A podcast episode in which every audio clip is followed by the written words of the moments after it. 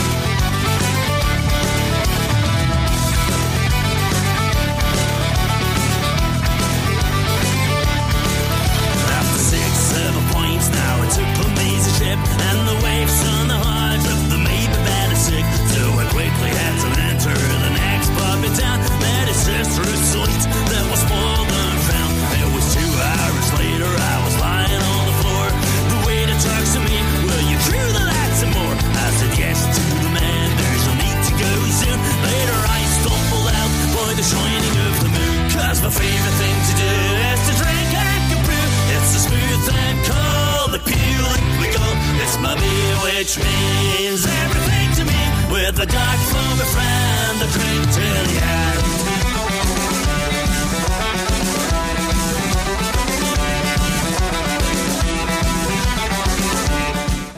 در برنامه امشب مطابق برنامه هفته های گذشته برای شما فیلم و سریال و کتاب و مزامیر داوود داریم و موضوع برنامه ما درباره فانتزی داشتن و تخیل کردنه شما هیچ جایی نرید هدفوناتون رو بذارید تو گوشتون و به پادکلاب گوش بدید. خیلی رسمی به اپیزود ششم پادکلاب با سهیل خوش اومدین.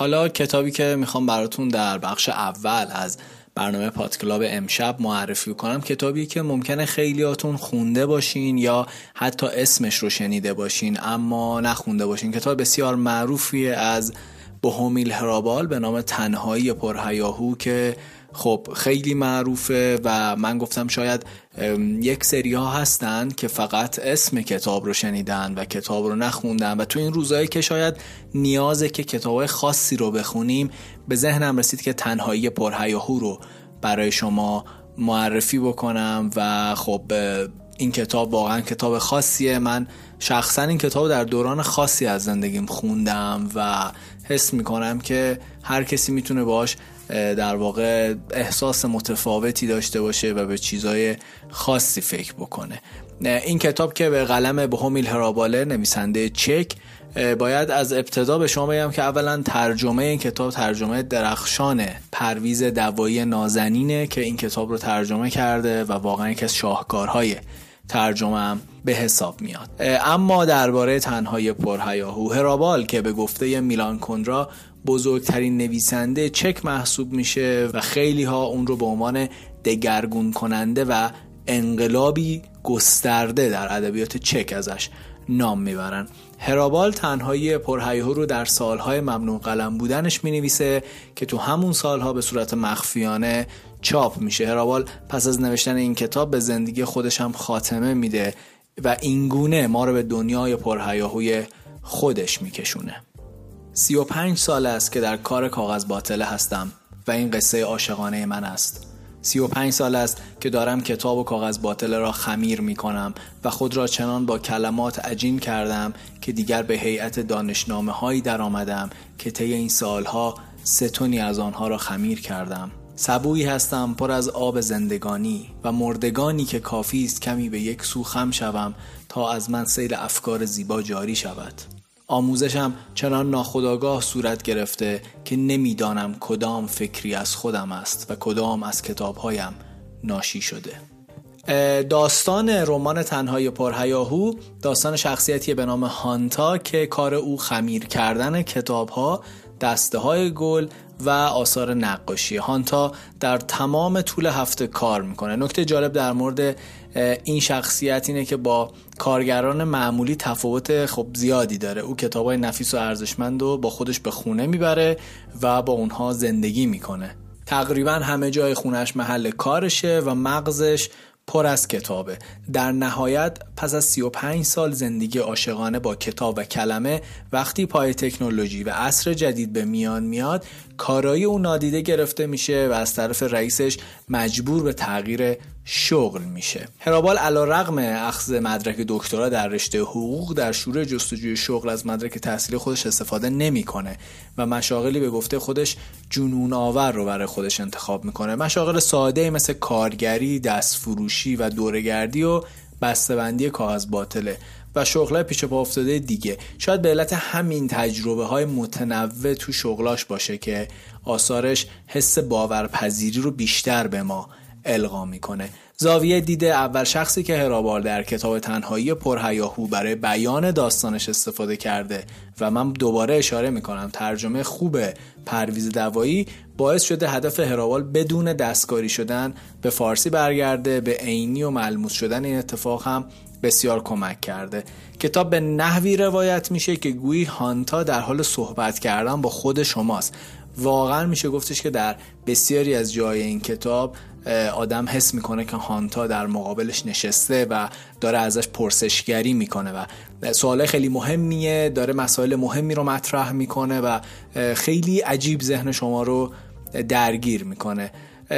نکته اساسی این کتاب میشه گفتش که هرابال روزمرگی رو به ساده ترین شکلش نشون میده. روزمرگی که هانتا عاشقش بوده و وقتی بعد از 35 سال این روزمرگی از او گرفته میشه نمی‌دونه باید چی کار کنه. در از جای کتاب تنسای سیاهی هم البته. من باید بگم که به کار برده شده که سرشار از اندوهیه که در زندگی شاید هممون هست و خیلی اوقات هستش که مثل همین الان شما خیلی وقت سر کار نرفتین و اصلا کلافه ای داری همش فکر می‌کنی که من الان باید چی کار بکنم و یه جورایی دل تنگ میشه. اما در این حال 35 سال 30 سال یک عددهای طولانی توی جا کار کردن هم تو رو دچار روزمرگی می‌کنه که ما الان همه ما دلتنگ همون روزمرگی ها هستیم. از نکات جالب کتاب تکرار مکرر عبارت در طول داستانه. به عنوان مثال همینطور تکرار میشه که 35 سال است که و نویسنده ادامه بده و اینجا می‌خواد اشاره بکنه به مسئله روزمرگی و خسته شدن در واقع این شخصیت.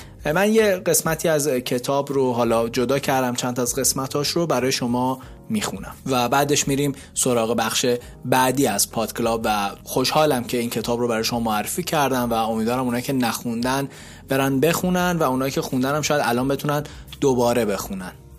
من وقتی چیزی را می‌خوانم در واقع نمی‌خوانم. جمله زیبا را به دهان میاندازم و مثل آب نبات میمکم یا مثل لیکوری می نوشم تا آنکه اندیشه مثل الکل در وجود من حل شود تا در دلم نفوذ کند و در رگهایم جاری شود و به ریشه هر گلبول خونی برسد. کیف دستی هم پر از کتاب است که انتظار دارم همان شب بر من درباره خودم رازهایی را بگشایند که نمی‌دانم. من می توانم به خودم تجمل مطرود بودن را روا بدارم. هرچند که هرگز مطرود نیستم. فقط جسمن تنها هستم تا بتوانم در تنهایی به سر ببرم که ساکنانش اندیشه هستند. چون که من یک آدم بیکله ازلی ابدی هستم و انگار که ازل و ابد از آدمهایی مثل من چندان بدشان نمی آید کاغذ هم مثل پنیر جا افتاده و شراب کهن هر قدر کهنتر خوشمزه تر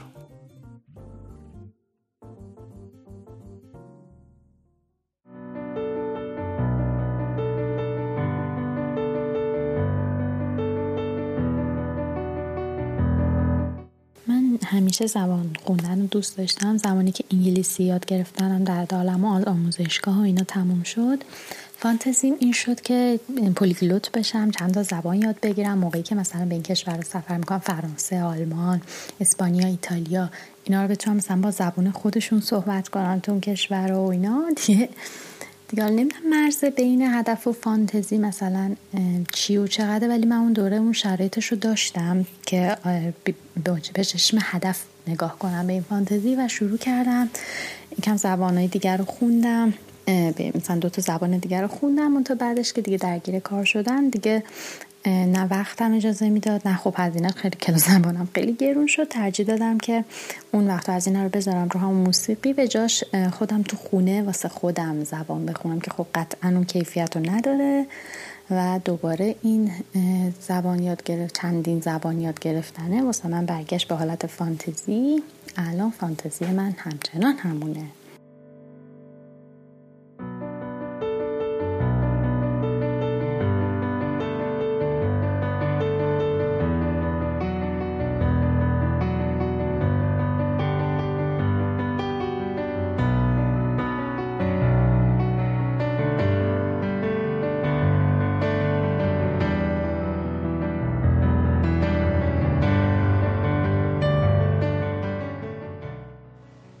به شخص آدم توداری هستم و اینطوری هم که خیلی دیر آدم رو به خودم خونه زندگیم و حریم خصوصیم راه میدم.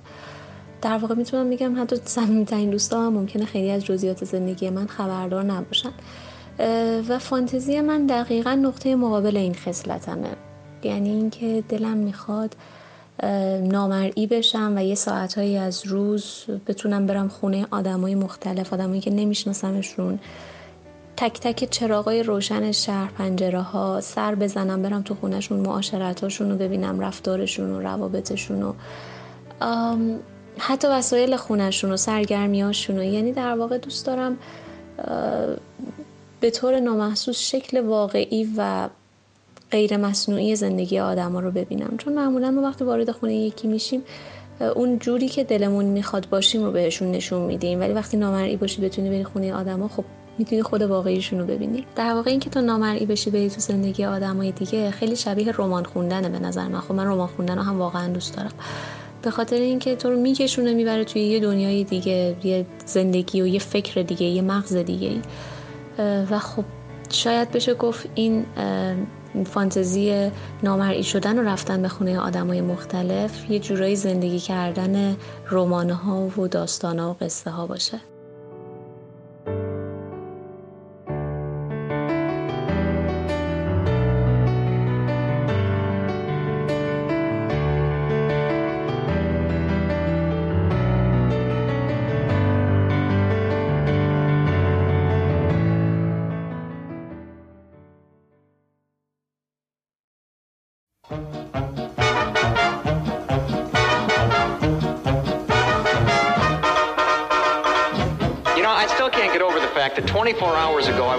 Egyptian tomb. I didn't know any of you wonderful people.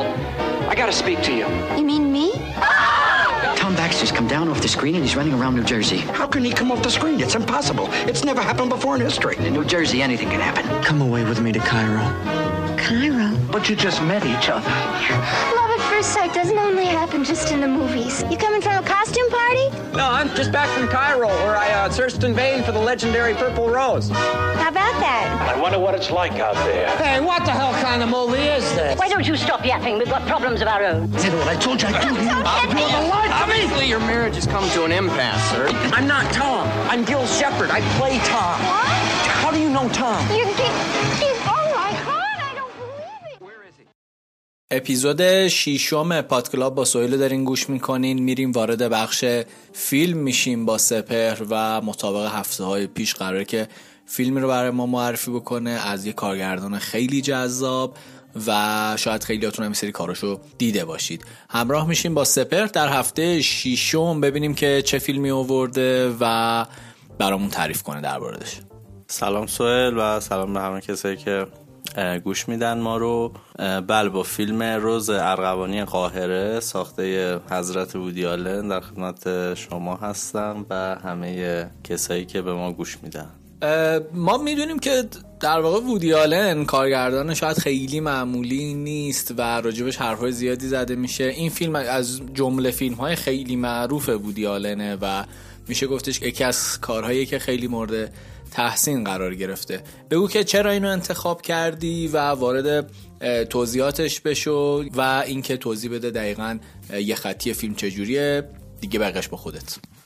من فقط حرفتو اصلاح بکنم. از فیلمایی از وودیالنه که تحسین شده ولی باز جز کار خیلی خیلی شناخته شدهش نیست. نکته ای که اینه که خب تو وقتی به من گفتی فانتزی و حالا اگر به یکی بگی که خب موضوع فانتزیه و از وودی آلن فیلم انتخاب کن همه بدون شک حالا با اختلاف میرن سراغ میدنایت این پاریس.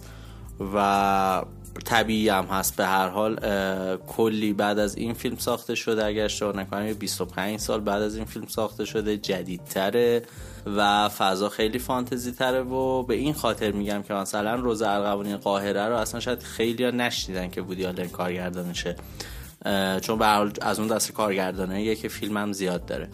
اما خب من به خاطر اینکه دیگه میدنایت این پاریس رو شاید خیلی دیگه باش آشنا باشن و حالت مختلف دیده باشن. تصمیم گرفتم که این فیلم رو از وودی آلن انتخاب کنم.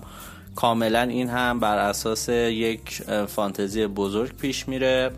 به این یعنی بخوام توضیح بدم اینه که یه خانومی یه زندگی خیلی سختی داره. البته با بازی میافارو که واقعا اسم باید بیاریم از این بازیگر جذاب و کار درست. که حالا دقیق نمی‌دونم ولی فکر می‌کنم تو اون سالهایی که این فیلم ساخته شده فکر می‌کنم تو اون سالها همسر بودی آلم بوده. حالا دقیق نمی‌دونم چه سالهایی بوده ولی زندگی سختی داره شوهرش اذیتش می‌کنه و توی اون روزگار یه فیلمی در سینما اکران می‌شده به اسم روز ارغوانی قاهره که این خانوم هر شب می‌رفته میشه این فیلم رو می‌دیده. و انقدر هر شب میره تا بالاخره یکی از شخصیت های فیلم از روی پرده سینما به این توجه می‌کنه و میگه که ای بابا تو هر شب میای اینجا این فیلم خیلی دوست داری. و این شخصیت از پرده میاد بیرون و داستان کاملا خیال انگیز پیش میره. از اون دسته فیلماییه که واقعا اوج هنر فیلم نام نویسی وودی باز هم به چشم میاد چون به هر حال همیشه یه تقابلی هست بین اینکه وودی آلن واقعا فیلم نام نویس خوبیه یا کارگردان خوبیه؟ و حتی من با یه سریا یه بحثایی داشتم که حتی باز سریا معتقدن که فیلم نام نویس معمولی ایده های خیلی خوبی داره. حالا همه اینا به هر حال نظرات شخصیه ولی خب همون جوری که حتی در مورد میدنایت این پاریس هم فیلم نامه به چشم اومد و جایزه اسکار گرفت این فیلم هم بیشتر از لحاظ فیلم نامه به نظرم قابل بررسیه. هرچند که به هر حال کارگردانی هم کارگردانی بودی آلن هم در راستای همون فیلم نامش همونطوری که راجب اولین کارش میگه دوباره اون آهنگو بزن سم که حالا نمایشنامش هم هست ترجمه هم شده دوباره اون آهنگو بزن سم یه ورژن فیلم هم داره که کارگردان یکی دیگه است. ولی خب همون فیلمنامه وودی آلنه. تنها کاریه که در حقیقت وودی آلن کارگردان نیست از خودش و میگه بعد از اون فهمیدم که دیگه هرچی می نویسم خودم باید کارگردانی بکنم اصلا نمیشه که بدم به یکی دیگه. و به خاطر این فیلم هم خیلی قابهای قشنگی داره و جایی که باید در حقیقت خیال و رویای ما رو فعال بکنه می‌تونه این کارو بکنه. حالا از موسیقی هایی که پخش میشه و دیالوگ های بسیار زیبایی که داره به نظرم فیلمیه که حتما قابل دیدن رز ارغوانی قاهره و من مطمئنم که تعداد خیلی کمی این فیلم رو دیدن و تایمش هم حالا تقریبا 80 دقیقه به نظرم که واقعا تایم کمیه واسه فیلم میشه راحت نشست و دیدش. یه نکته هم دلم نمیاد نگم اینکه فیلم برداری این کار که حالا اونم در نوع خودش باید بهش دقت کرد. از گوردون ویلیس گوردون ویلیس از فیلم بردارای بسیار برجسته سینمای امریکاست که معروف ترین اثرش Godfather ه. مرسی سپهر. نکته که به نظر من می‌رسه اینه که وودی آلن کارگردان بسیار مهمیه و حالا نکته که من راجع به این فیلم میخوندم این بود که خود وودی آلن این فیلم رو جزو کارهای خوبش قرار میده و در کنار Match Point می‌ذاره. شاید Match Point رو هم خیلی دیده باشن و یه جورایی خب جزو کارهای مدرنه. وودی آلن به حساب میاد. یه مقدار از خود وودی آلن به ما بگو و اینکه اگه الان داره کاری انجام میده دقیقا داره چی کار می‌کنه و حالا یه چیزی که راجع به وودی آلن هست که میگن هر کسی که شاید در نیویورک زندگی می‌کنه قطعا یک بار وودی آلن رو دیده. انقدر که این توی خیابوناست این رو راجع به وودی آلن میگن. یه کوچولو راجع به خود وودی آلن به ما بگو و بعد که چرا به نظرت فیلمش رو در کنار Match Point قرار میده؟ ببین در مورد وودی آلن البته اگرم کسی دیدتش می‌تونم بگم که سالهای قبل دیگه چون بدبخت الان واقعا توان فیزیکی خیلی بالایی نداره که دیگه بخواد. البته شاید حالا الان میاد. ولی داستانی که هست اینه که آره رز ارغوانی قاهره رو جز فیلم فیلمایی از خودشه که دوست داره. و حالا اسم Match Point رو آوردی. وودی آلن دو تا فیلم داره در تاریخ زندگیش به نظر من. البته من چون وودی آلن رو خیلی دوست دارم سعی کردم که همیشه ازش فیلم ندیده بذارم که یه time ایی بشینم ازش فیلم جدید ببینم. ولی تو بین معروفایی که ازش دیدم دو تا فیلم داره که به صورت خیلی عجیب و غریبی غیر وودی آلنیه. یعنی شما شاید اینو فکر نکنی وودی آلنه. به Match Point رو در نگاه اول اگه ندونی کارگردانش کیه شاید خیلی سخت حدس بزنی که این کار از وودی آلنه. ولی خب یکی از کارهای بی‌نظیرش کار فوق العاده جدی. یعنی باز میگم از وودی آلن این انتظار نداری. یه فیلم دیگه هم داره به اسم اینتریرز که اونم فیلم بسیار جدی و درامیه. خب خیلی فیلم داره. همونطور که حالا خیلی شاید بدونن به شدت شیفته برگمان بوده وودی آلن و یه جمله معروفی داره. میگه که توی مقایسه خودم با برگمان می‌بینم که از لحاظ کیفی اصلا نمی‌تونم به پای اون برسم. گفتم اقلا از لحاظ کمی به پای اون برسم و هر سال یه فیلمی بسازم که چون برگمان آثار خیلی زیادی داره نمایشنامه کتاب فیلم اینا. میگه اقلا لحاظ کمی برسم به پای برگمان. و داستان اینه که واقعا هم تا همین الان تلاششو کرده و وودی آلن کسیه که شما هر سال ازش فیلم می‌بینی فیلم, فیلم می‌سازه یعنی اما خب حقیقتا بعد از حالا همون میدنایت این پاریس و شاید تا یکی دو سال بعدش دیگه وودی آلن تبدیل شده به اینکه نمی‌بینن واقعا فیلماشو و اینکه حتی امسال هم برای این فیلم جدیدش یک روز بارانی در نیویورک که واقعا من در پرانتز اینو بگم که شما شاید فیلم وودی آلن فیلم های جدیدش رو ببینی و بگی خب اینا رو که گفته یا چیز جدیدی نیست. بحث اینه که چیز جدید یه بحثیه. بحث این که یه حرف حسابی رو شما بزنی هم یه داستانیه. که فیلم وودی آلن فیلمی نیستش که شما بعدش احساس کنی وقتت به بتالت گذشته. بالاخره داره به حرف مهمی می‌زنه. چون اینو بعد بگم که وودی آلن صرفا یک کارگردان و فیلمنامه نویس نیست. این آدم شما یکی از عذابایی که فیلم های وودی آلن داره که حالا تو روز ارغوانی قاهره نیست اینه که وسط بعضی فیلماش معلوم نیست چند بار باید پازو بزنی و ببینید اگر زیرنویسه ببینی زیرنویس چی داره میگه اگر خودشه بعد هزار بار گوش بدی ببینی این آدم چی داره میگه این شخصیتی چی داره میگه نگاه های فلسفی روانشناسی و همه چیزهایی که داره. توی این سالهای اخیر خب حتی سال گذشته سر این فیلم جدیدش که گفتم حتی کمپانی ها اینجوری بودن که ما اصلا دیگه نمی‌سازیم فیلم تو. و بیخیال. داستان اینه که امیدوارم این اتفاق نیفته و البته من همیشه در مورد آرتیست محبوبم که سنشونم زیاده میگم که واقعا حالا چند سالی از عمر ما کم بشه و به, ادامه عمر این افراد اضافه بشه حالا ایرادی نداره. چون مثلا وودی آلن واسه من اینجوریه که امیدوارم هیچ روزی خبری نیاد این که ما دیگه وودی رو نداریم. داستان اینه که من کاری که می‌تونم بکنم اینه که حتما اگر کسی با وودی حالا خیلی آشنا نیست اولا اینکه چند تا فیلم خیلی مطرح و خوب داره مثل آنی هال مثل منهتن.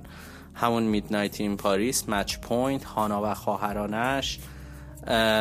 خیلی فیلم خوب داره. اینا رو هم می‌تونن ببینن. نمایشنامه های بسیار قشنگی داره و به نظرم شخصیتیه که شما اگر یه مدتی time بذاری روش و پیگیرش باشی حتما به درد خودت می‌خوره. با سپر همراه بودیم تو بخش فیلم و یکی از کارگردانهای مهم سینمای جهان مثل بودی آلن رو برای شما معرفی کرد با فیلم روز ارغوانی قاهره که می‌تونید این فیلم رو برید ببینید ازش لذت ببرید و یه جورایی فیلم های وودی شما رو از دنیایی که الان درش هستید رها می‌کنه و می‌ذاره فکر بکنید. وودی البته ازش کتاب هم چاپ شده در ایران که اگه کسی دوست داره کتاب بخونه می‌تونه حتی کتاب های وودی رو هم بخونه. با این بخش همراه بودید. میریم سراغ بخش بعدی پاد کلاب Same eyes, complexion, no love or affection. Same time, same place.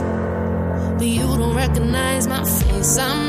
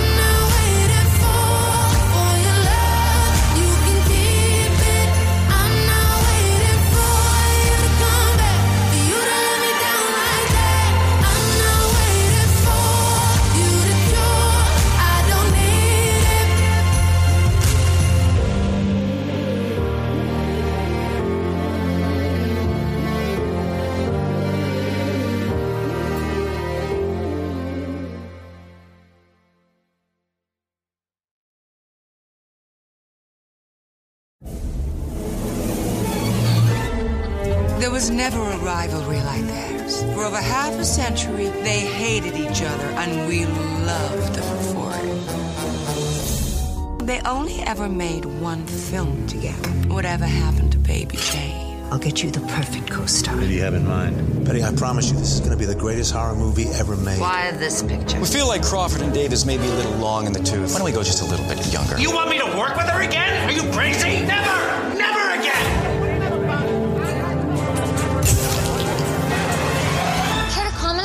Miss Crawford says you look old enough to be her mother? You gotta keep them at each other's throats. You have to. Lose the shoulder pads. I beg your pardon. And cut back on the lipstick. You're playing a recluse who hasn't seen the sun for 20 years, for Christ's sake. I might have something, but you didn't hear it from me. Blind item, my specialty. You're just trying to throw me. I'm trying to help you. I don't want to end up a joke, Bob. You won't let me look ridiculous. خب همینطوری که دارید به اپیزود شیشم پاد کلاب گوش می‌کنین وارد بخش سریال میشین با یگان خدامی و سریالی که امشب می‌خواد برامون معرفی بکنه مقداری فرق می‌کنه با سریالایی که توی هفته های پیش معرفی کرده. یگان از خودت بگو حالت چطوره؟ تا بریم سراغ سریال. سلام به همه. خوبم خوبم. تو قرنطینه همچنان و در آرزوی شکست خوردن کرونا که نمی‌دونم. حالا ما قرار کرونا شکست بدیم یا کرونا قرار ما رو شکست بده نمی‌دونم. حالا فعلا شونه به شونه داریم میجنگیم دیگه. آره. فعلا که شرایط اینطوریه. مقدارم شهر داره به حالت عادیش برمیگرده. ولی امیدوارم که حالا همه رعایت بکنم حداقل. آره امیدوارم. امیدوارم. خب یک سریالی که انتخاب کردی که البته مثل اینکه مینی سریاله به نام فیود اینو به من بگو که ماجراش چیه چرا اینو انتخاب کردی و دیگه رسما این تو و این بخش سریال. فیود آره یه مینی سریاله. که در واقع یه مینی سریال هشت قسمتیه. مینی سریال یه خوبی دارن. اینه که تو تکلیف کامل باشون مشخصه. نیاز نیست هر سال منتظر بمونی ببینی تکلیف کاراکترها چی میشه چه بلایی سرشون میاد و چه اتفاقاتی میفته. همه چی جمع جور میشه و تو خیالت از بابت داستان کاملا راحته. Feud یه جنبه خاص داره و اون اینه که ماجراش واقعیه. داستان درباره بتی دیویس و جون کرافورد دو تا بازیگر مشهور دهه 60 میلادی هالیووده که نشونه ها و اسناد مختلفی وجود داره از اینکه این دوتا به شدت با هم دشمن بودن. و اصلا سریال هم به این معنا دشمنی. کل سریال درباره جایگاه این دوتا توی اواخر دوران کاریشون و دشمنی هایی که این دوتا با هم دیگه میکننه. هر دو برنده جایزه اسکار شدن. جون کرافورد بازیگر بسیار خوش چهره ای بوده که فیلم های تقریبا شاید بشه گفت یک ذره تجاری بازی می‌کرده. بیشتر تو نقش زنای سطح پایینی که یک دفعه شکوفا می‌شده و به ثروت و شهرت می‌رسیده. بیتی دیویس یک بازیگر تئاتر بسیار توانا بوده که به یه بازیگر متفاوت مشهور بوده. این هالیوود هم بوده بیتی دیویس؟ آره آره آره. آره. و میگم هر دو برنده اسکار. توی اواخر کارشون اینها این دشمنی که این دو نفر با هم دیگه داشتن خیلی بیشتر خودشون نشون میده که ما توی سریال ریز به ریز همه اینها رو می‌بینیم. اصل دشمنی و اصل اون تعلیق و داستانی که ما توی سریال می‌بینیم زمانیه که این دوتا بعد این همه مدت مشکلی که با هم داشتن قرار میشه توی یه فیلم با هم بازی کنن. فیلمی به اسم چه بر سر بیبی جین اومد؟ اینم واقعیه. آره اینم واقعیه. بعد تولیدی برادران در واقع وارنر. و اینها کنار هم دیگه بازی می‌کنن. در عین حالی که دارن یه فیلم ترسناک خیلی هم مورد توجه قرار گرفته. خیلی پرفروش شده زمان خودش. ولی در پشت صحنه این دوتا همدیگه رو تیکه پاره می‌کنن رسما. با مدل های مختلف. چند تا ویژگی داره این سریال که برای خود من جذاب بود. اولیش پرداختن به مسئله میان سال شدن ستاره هاست و زمانی که دیگه چهره نیستن استار نیستن. و مورد بینفی قرار می‌گیرن. کمتر بهشون بازی داده میشه. دورانشون داره تموم میشه. آره دورانشون و این افسردگی و حال بدی که اینا رو دارن رو خیلی خوب توی سریال نشون میده. واقعا دلت میسوزه. یه جاهای خیلی آدم دلش میسوزه و یاد همه ستاره هایی که الان سنشون بالاست میفته یه نکته که هستش اینه که این کلمه انگلیسی یا در واقع حالا توی ترجمه خیلی مثل انمی اینو ترجمه کنن یعنی دشمن. اما این از یک دشمنی یا اختلاف نظر طولانی مدت صحبت می‌کنه. آره یعنی یک کلمه همینه. بعضی هم اداوت ترجمهش کردن. آره. آره به خاطر زمانیه که در واقع این دشمنیه یا اختلاف نظره داره. یعنی مدت زمانی طولانیه و شاید همچنان ادامه داره و حالا این کلمه رو دقیقا دارن برای این مینی سریال استفاده می‌کنن. از نکات سینماییش حالا یگانه به ما بگو صحنه هاش نوع دیالوگ ها اینا چجوریه؟ ببین دیالوگاش خیلی خوبه.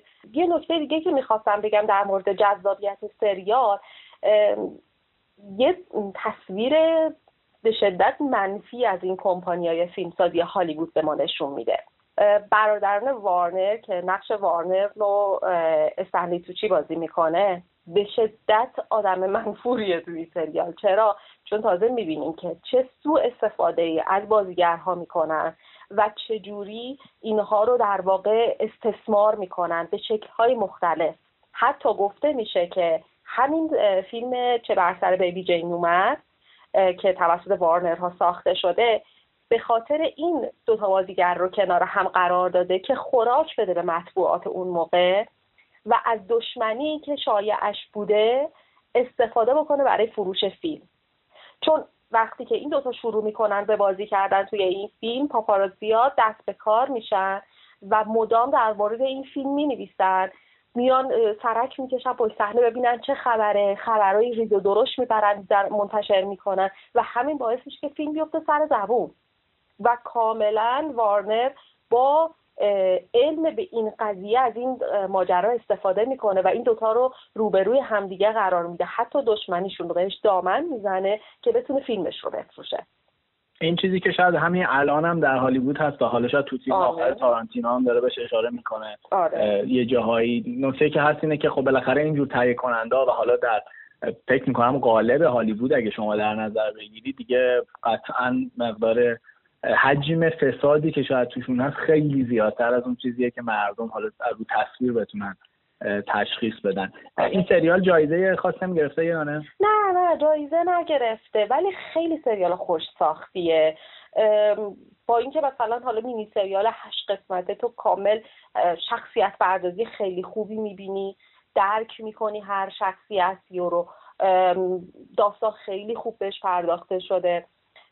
سوزان ساراندون نقش بتی دیویس رو بازی کرده و جسیکا لنگ نقش جون کرافورد. به شدت جفتشون بازی خوبی دارن. مخصوصا ساراندون نقش بتی دیویس فوق العاده است. و بعد گریمشون هم خیلی گریم خوبیه. وقتی که search می‌کنی چون مثلا داستان هایی که واقعی هستن آدم رو ترغیب می‌کنن که search بکنی ببینی ماجراش چه شکلیه آدمه چه شکلی بوده. من سرچ کردم از شباهت اینا به شخصیت اصلی واقعا تعجب کردم. گیریم خیلی خوبی هم دارن. پایان خیلی تلخی هم داره که واقعا ناراحت کننده است. ولی یه تصویر دیگه ای از زندگی ستاره ها به ما نشون میده. هم زندگی خانوادگیشون هم زندگی حرفه ایشون چون یه بخش هایی ما میریم به, خان... به زندگی خانوادگی این دوتا هم سر می‌زنیم در واقع. رابطه های عاطفیشون و تازه می‌بینی واو چه خبره چه اتفاقاتی میفته چیزهایی که شاید در هر حال توی زندگی آدم های عادی هم پیش میاد. ولی انگار تو زندگی ستاره ها خیلی بولتره و خیلی زیادتره. بیشتر به چشم میاد. چیزی که حالا من راجبش مطالعه می‌کنم در کور و حالا می‌بینیم اینه که فرایند تولید و ساخت مینی سریال ها با اینکه شاید ما فکر می‌کنیم این سریال به شدت سخت اینا و آره. داستانی رو جمع کردن در این حال جذاب بودن. یعنی خیلی موقع سریالی هستش شاید تو سیزن دوم تو تازه متوجه شی که خب این جالبه داره جالب میشه. ولی شما با هشت اپیزود بیشتر طرف نیستی و شاید یه مقداری هم کارو سخت می‌کنه و این بالاخره تونسته احتمالا خیلی متفاوت عمل بکنه و با این موضوعی که انقدرم جذابه. یعنی شاید این موضوع این دشمنی طولانی مدت همچنان می‌تونه ساخته بشه. آره می‌دونی دشمنی همیشه شایعش بوده. مخصوصا توی رسانه های سینمایی اون موقع خیلی بهش پرداخته میشه. کلی عکس هست ازشون نمی‌دونم این چیزا. ولی الان ازشون خیلی حتی وقتی که ویکیپدیای دوتا بازیگر رو می‌خونی در مورد این دشمنی چندان چیزی نمی‌بینی. ولی پیدا کردن اسنادی که بتونی بر اساسش یه همچین سریالی بسازی خیلی چیز مهمیه به نظرم. البته خب از چهره های هالیوودی اون زمان قطعا خیلی استفاده کرده و تونسته این ریز و درشتا رو در بیاره. حتی جایزه اسکاری که توی در واقع سریال می‌بینیم که قرار یکی از اینها دریافت بکنه یه پشت پرده هایی داره که این پشت پرده خیلی جذابه و بعد در عین حال ناراحت کننده هم هست. سریال شما رو مدام توی یه در واقع نمودار سینوسی از ناراحتی بره و میاره. خیلی جاها حرست می‌گیرد از دو تا بازیگر. وای بسته دیگه مگه بچه ای ها و یه جاهایی واقعا دلت میسوزه براشون. خیلی حسیه. در عین حالی که یک زندگی نامه است و یه ماجرایی که تموم شده و رفته. الان هم اثری ازش نیست ولی خیلی حسیه. ممنونم. یگانه ما گوش دادیم به معرفی سریال فیوت که از در واقع مینی سریاله و جز آنتولوژی هم به حساب میاد. آره. با یگانه خدامی بودیم. یگانه خیلی خیلی خوشحالم که حالت خوبه و هنوزم با ما هستی. امیدوارم که این شرایط هر چه زودتر تموم بشه. ممنونم که هر هفته سریال جذاب معرفی می‌کنیم. مرسی از شما که گوش می‌کنین. ایشالله که این روزا زودتر به خیر و به خوبی برای هممون بگذره. قربانت. هفته بعدی برمیگردیم با یه سریال جدید تو قسمت هفتم. مرسی.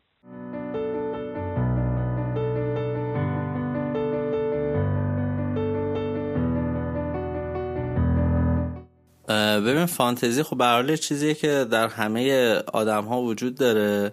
و برای من خودش بحث خیلی طولانی و قدیمیه. یعنی من بحث دارم با یه سری آدم ها چون من خیلی زیاد بیش از حد فانتزی دارم. یعنی اصلا ریالیتیم نابود شده انقدر فانتزی دارم.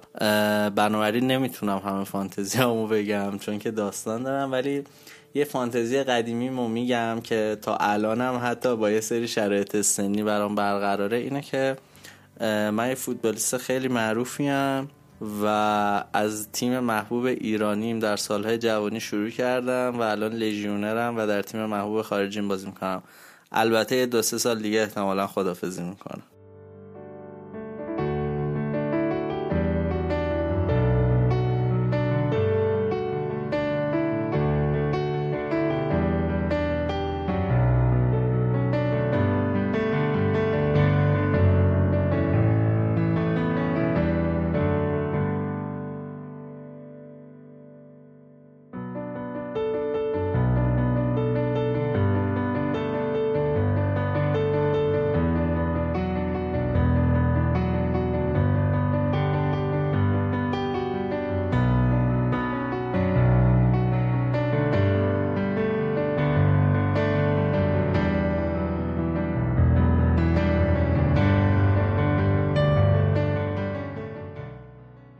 کلا آدم خیال بافیم یه جورایی برام راهکاریه برای فرار کردن از فشارهای روحی معمولا. وقتی که خیلی تحت فشار قرار می‌گیرم شروع می‌کنم به تخیل کردن و انگار ذهنم آزاد میشه و به یه آرامشی می‌رسم. حالا غیر از این مسائل روزمره ای که شاید خیلی هم عادیان ولی من در موردشون تخیل می‌کنم یه سری فانتزی های اساسی هم دارم که از بچگی با هم بوده. چیزهایی که خب شاید یه جورایی آرزو بود ولی تقریبا می‌دونم که الان فقط فانتزی هست.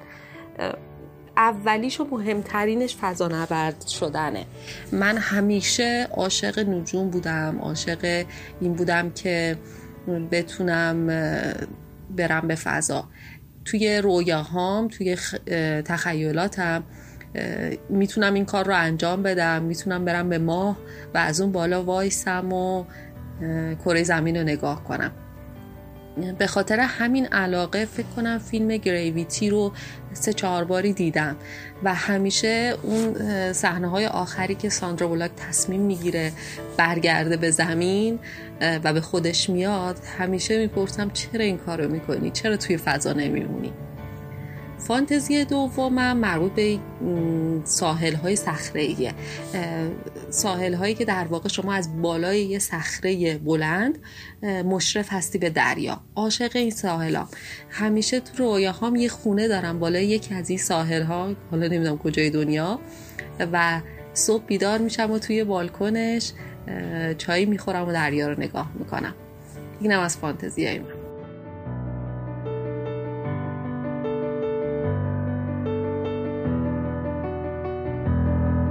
سویل جان یه نکته دیگه هم درباره فانتزی ها پرسیده بودی. راستش من از دوره نوجوانی سه تا آرزوی خیلی خیلی بزرگ داشتم. آرزوی اولمو نمی‌تونم بگم. بعدم به خصوصی بهت میگم چون شاید تعبیرها و تفسیرهای زیادی ازش بشه که خیلی خوشحال نمیشم. آرزوی دومم این بود که کلکسیونر بشم و فکر می‌کنم که آخرین چیزی که به عنوان یک کلکسیونر دارم و تنها چیزی که به عنوان کلکسیونر دارم یک گرامافون چینیه که از عمرش فکر نمی کنم کلا 20 سال ده سال گذشته باشه. خیلی نوئه. این از کلکسیونر شدنم و آرزوی سومی که داشتم این بود که روزنامه نگار بشم که گویا خداوند باری تعالی همیشه به گزینه های آخر دقت می‌کنه. گزینه اولم رو نمی‌تونم بگم خیلی جذابه ولی گزینه دومم کلکسیونر بودن فانتزیم همچنان همینه در این سن و امیدوارم که در زندگی بعدی احیانا اگر فرصتی بشه حتما کلکسیونر بشم. به خاطر همینم فیلم Best Offer رو پیشنهاد می‌کنم ببینید که بدونید چه عشقی داره و چه دردی داره کلکسیونر شدن و آرزوی سومم که الان درش هستیم و داریم درش زندگی می‌کنیم روزنامه نگار بودن این سه تا آرزو و سه تا فانتزی منه. قربونت برم مخلصیم. تا بعد.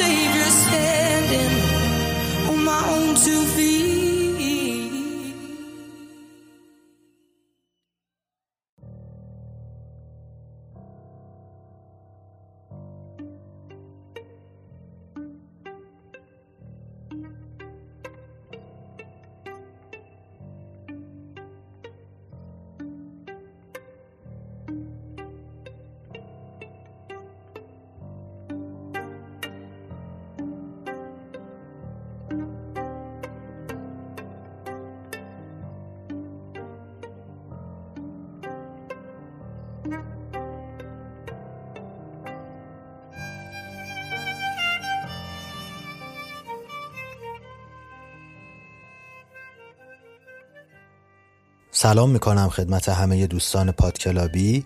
مزمور چهلم از مزامیر داوود را آماده کردم برای این هفته و این قسمت از کتاب عهد عتیق تقدیمتون می‌کنم. امیدوارم که خوشتون بیاد دوست داشته باشید و در آینده و در ادامه هم همراه من باشید. خوشا به حال کسی که برای فقیر تفکر می کند خداوند او را در روز بلا خلاصی خواهد داد. خداوند او را محافظت خواهد کرد و زنده نگه خواهد داشت. او در زمین مبارک خواهد بود و او را به آرزوی دشمنانش تسلیم نخواهد کرد. خداوند او را بر بستر بیماری یاری خواهد نمود تمامی خوابگاه او را در بیماریش زیر و رو خواهد کرد. من گفتم ای خداوند بر من رحم نما جان من را شفا بده زیرا به تو گناه ورزیدم. دشمنانم درباره من به بدی سخن می‌گویند که کی بمیرد و نام او گم شود. و اگر برای دیدن من بیاید سخن باطل می‌گوید و دلش در خود شرارت را جمع می کند چون بیرون رود آن را شایع می کند و تمامی دشمنانم با یکدیگر بر من خبرچینی می کنند و درباره من بدی می اندیشند که حادثه مهلک بر او واقع شده و حال که خوابیده است دیگر نخواهد برخاست و آن دوست خالص من که بر او اعتماد می داشتم که نان مرا نیز می خورد پاشنه خود را بر من بلند کرد و تو ای خداوند بر من رحم فرموده من را بر پا بدار تا مجازات به ایشان رسانم. از این می‌دانم که در من رقبت داری زیرا که دشمنم بر من فخر نمی نماید و من را به سبب کمالم مستحکم نموده ای و من را به حضور خیش دائما بر پا خواهی نمود.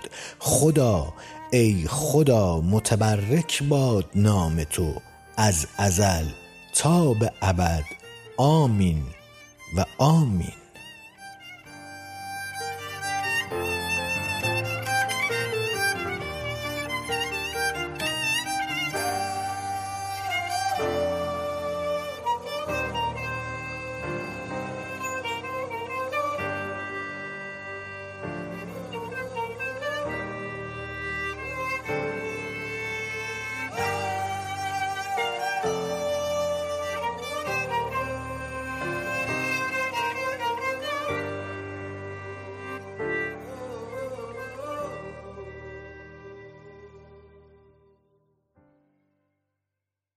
اینجا نقطه پایانی اپیزود شیشم پادکلاب با سهیله که شما دارین گوش می‌کنین. من ممنونم که به ما گوش می‌کنین و نظراتتون رو برای من فرستادین توی شبکه های اجتماعی مختلف. ازتون می‌خوام که بازم نظراتتون رو برای من حتما بفرستید.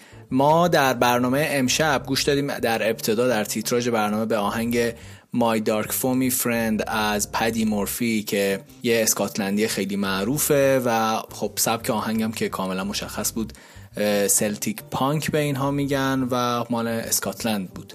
بعد از اون که من کتاب رو برای شما معرفی کردم نظراتی رو گوش دادید درباره فانتزی و فانتزیایی که حالا همه دارن. خب آهنگ Turning Tables ادل زیر صدای بچه ها پخش شد و در آخرم که این آهنگ رو خودمون گوش دادیم. بعد از معرفی فیلم توسط سپهر که فیلم وودی آلن بود به آهنگ Heal Me از گریس کارتر گوش دادیم. یکی از آهنگ خیلی زیباییه که من دوست داشتم. با شما حتما به اشتراک بذارم و شما این آهنگ رو گوش بدید و حالا قراره که در آخر برنامه هم بهتون میگم که داریم به چه آهنگی گوش می‌کنیم. من جا داره از همکارای خودم سپهر سرایان یگانه خوددامی محسن بلحسنی و مدیر هنری پاد کلاب حمید رضا درویش تشکر بکنم. از شما می‌خوام که نظراتتون رو برای ما بفرستید. هر ایده ای دارید حرفی دارید حتما بفرستید و من در پادکلاب ازش استقبال می‌کنم. شما به اپیزود شیشم گوش دادید و قراره که در آخر برنامه به آهنگ The Only Thing از سوفیان استیونز گوش بدین که یه آهنگ خیلی آروم و خیلی به نظر من جالبه. موضوع برنامه امشب درباره فانتزی بود. من گذاشتم در آخر برنامه نظر خودم و فانتزی خودم بگم. من شاید اگر یکی از فانتزی هامو بخوام بگم به شما اینه که به مریخ سفر کنم و در مریخ زندگی بکنم. شاید اونجا بشه کار مفیدتری نسبت به کارهایی که ما داریم اینجا انجام میدیم انجام داد. مرسی که به پادکلاب اپیزود 6 با سهیل گوش دادید. با هم میریم به آهنگ دونلیتین گوش می‌کنیم. هفته بعد با اپیزود هفتم برمیگردیم. شبتون خوش عزت زیاد.